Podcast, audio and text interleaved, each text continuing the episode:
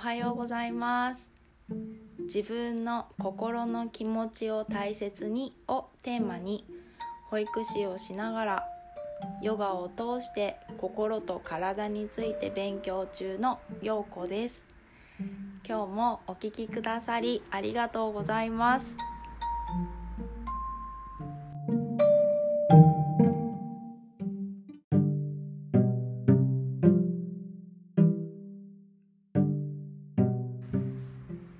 のテーマはイライラしている自分や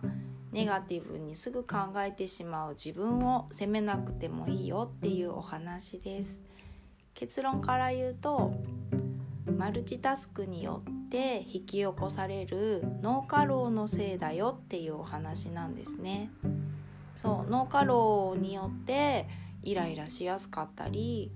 ネガティブな思考になってしまったりちょっとした物忘れが多くなったりしてしまいます。マルチタスクってもう現代だったらもう当たり前のように一日の中でやっていると思うんですよね。例えば携帯を見ながらテレビをつけてご飯を食べたりとか職場でもきっとパソコンを開きながら書類も整理したり上司との話をしたり次のことをいろいろ考えながらお仕事されていると思います。お家でも主婦の方だったら YouTube 見ながら料理したり子供を見たりそういう生活の中で脳はすごく疲れているんだそうです。その現代社会の最も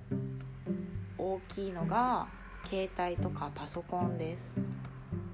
もともと人間の脳って携帯のあの情報量には適応してなくてすごくすごく疲れています。パソコンで言ったらいろんなアプリケーションが同時に開いている状態でそういう時ってパソコンを立ち上げるのにも時間がかかるし多くの一つのアプリケーションを使う時にもすごく動きが鈍くなってしまうと思うんですね。それが脳の中で同じようなことが起きているんだそうです。じゃあ例えば朝出勤して上司に挨拶するとします。いつもなら目を合わせてニコニコおはようって言ってくださる上司も今日はもうずっと書類に目を向けたままで全然こっちを見てくれない。下を向いたまま無表情で「おはよう」って言っている上司。あとは同僚と雑談していてもいつもなら話がすごく盛り上がるけれど今日はなんだか冷たくて話がすぐ終わってしまった。この時ってあれ私この人に対して失礼なことしたかな悲しい気持ちになるようなこと言ってしまったかなってすごく不安になります。きっと元気な心の時は上司に対して「ああ仕事が忙しいんだな」とか同僚と雑談している時も何かプライベートで悩み事でもあるのかなって軽く流せるはずなのにネガティブな時ってそこの一つ一つの他人の表情とか発言とか態度にすごく心が動揺してしまう時ってあると思います。イライラだったら子供にきつく当たってしまったり親とか心配してくれてるのにちょっとほっといてって冷たく言ってしまう。そうこの時ってすごく自分自身も傷つきますよね。ああんな言い方してしまったって。もちろん相手も傷つくけど自分もそういう言い方をしてしまった。自分にもなんか落ち込んでしまいます。ついね家族に甘えてこういう嬉しい言い方をしてしまう時ってあるんですよね。自分のネガティブさとかすぐイライラしてしまう自分を責めてしまいがちですけどそこのイライラやネガティブは脳過労脳が疲れてるからなんだなって思うことによって少し心が軽くなるかなって思ってお話をさせていただきました。ではどうしたら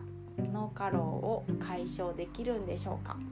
これはマルチタスクの反対のシングルタスクです。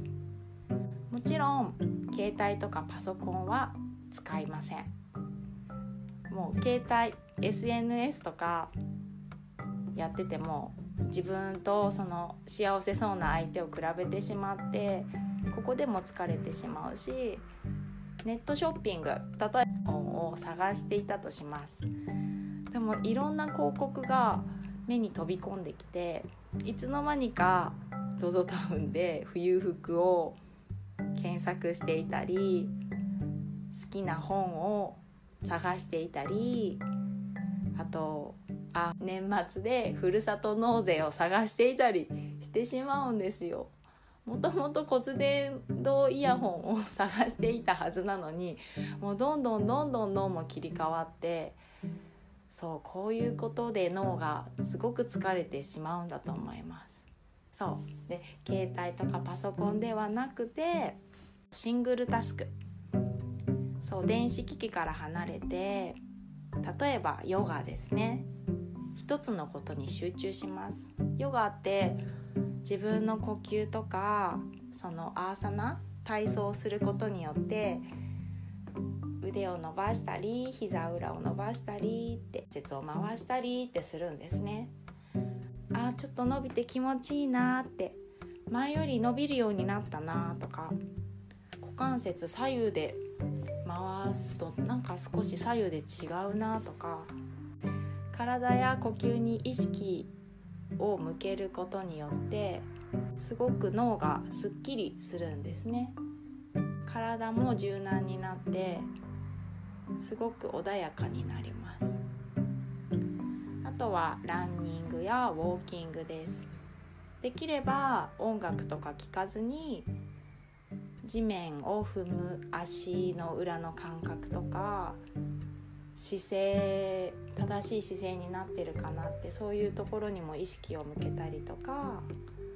そう森林浴とか瞑想でもいいと思います。何か一つのことに集中するもうパズルとかでもいいと思うんですよね。一つのことに集中することによって